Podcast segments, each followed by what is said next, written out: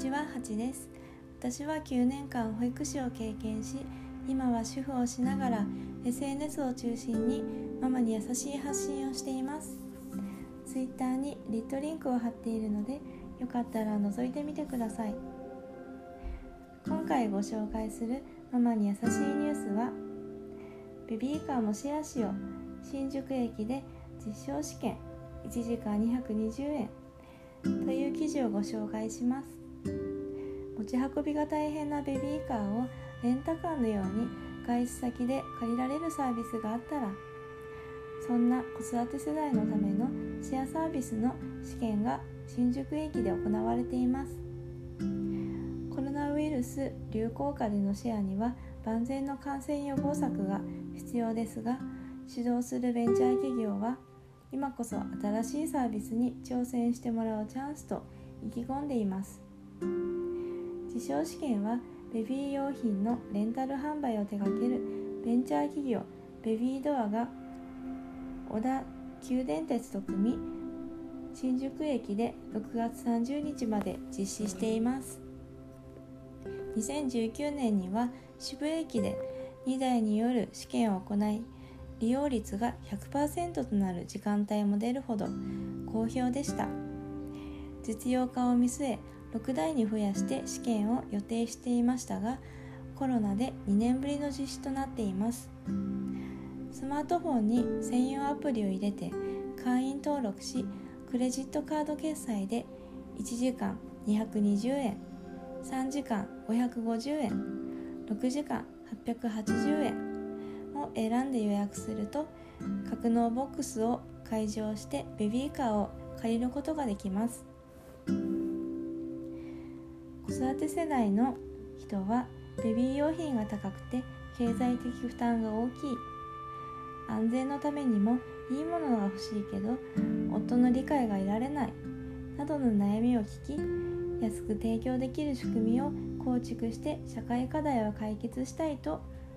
起業したそうです。私はこのニュースを見てとても素敵なサービスだと思いました。ベビーカーは確かに、えっと、乗る期間は短いけどすごく高いしやっぱり持ち運びが大変というデメリットもあるのでこうやって駅にカーシェアのように借りれるサービスがあったら助かるお母さんたちはたくさんいると思いました。また合わせてと所有からシェアする時代に変わっているなっていうふうに感じました。えっといろんなものが今シェアされてきていますよね。例えば、まあ、車は前からあったけど民泊も増えてきたりしていますしい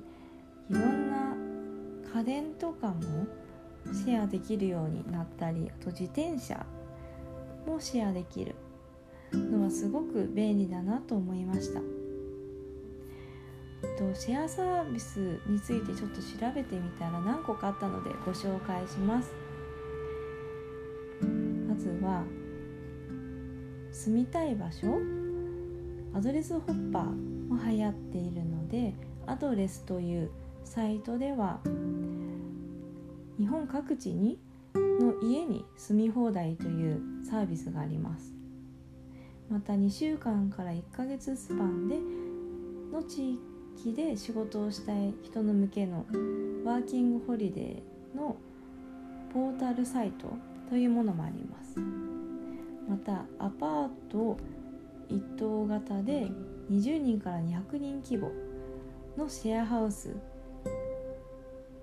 やシェアハウス型マンションに住みたい人向けサービスもあります。またコワーキングオフィスもたくさんあってまたえっと混雑したり車を止めにくい場所でも空き駐車場に止めたい人向けのサービスもあります。また普段乗れないような車に乗りたい人向けのサービスもあるようで